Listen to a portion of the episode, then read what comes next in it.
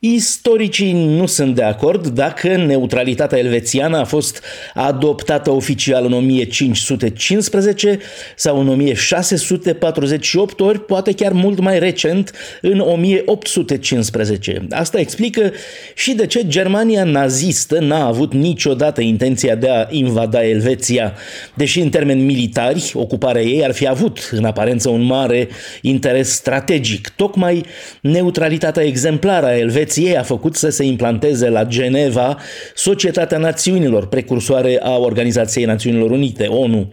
Alte țări au imitat conceptul și statutul Elveției. Înainte ca Rusia să atace Ucraina în februarie anul trecut, o jumătate de duzină de țări europene se descriau drept neutre. Zilele acestea însă conceptul pare iremediabil naiv. Neutralitatea se bazează în dreptul internațional pe Convenția de la Haga din 1907. O țară permanent neutră se consideră că va rămâne neutră și în toate războaiele viitoare. O asemenea țară, am spus, este Elveția. În Europa, în afară de Elveția și de Republica Moldova, Patru din țările Uniunii Europene sunt de asemenea neutre. Austria, Malta, Suedia și Finlanda, dar acestea două, desigur, nu vor mai fi neutre după aderarea lor iminentă la NATO.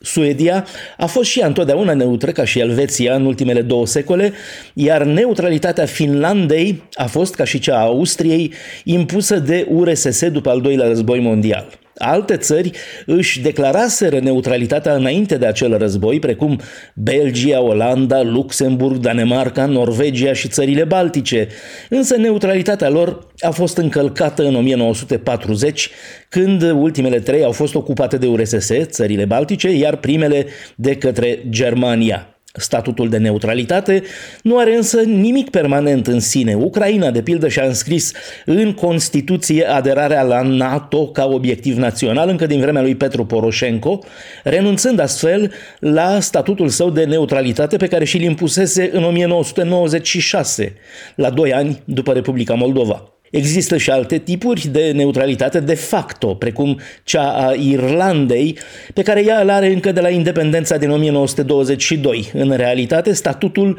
nu e legal codificat, Irlanda nu are o lege în acest sens sau un articol de Constituție, însă a decis să nu se alăture NATO.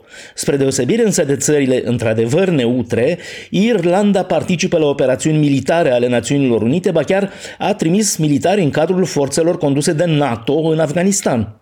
Neutralitatea irlandeză este așadar mai degrabă una din obișnuință decât formalizată legal. Irlanda le permite chiar cetățenilor săi să se angajeze în alte armate și să ia parte la conflicte. Și desigur chiar și neutralitatea militară a celor membri ai Uniunii Europene care nu fac încă parte din NATO, Austria, Finlanda, Suedia, Malta sau Irlanda, va deveni o simplă formalitate juridică începând din momentul în care Uniunea Europeană va începe să se doteze cu structuri militare proprii, iar Suedia și Finlanda, cum am spus, se află în pragul intrării în NATO. Bruxelles, Dan Alexe pentru Radio Europa Liberă.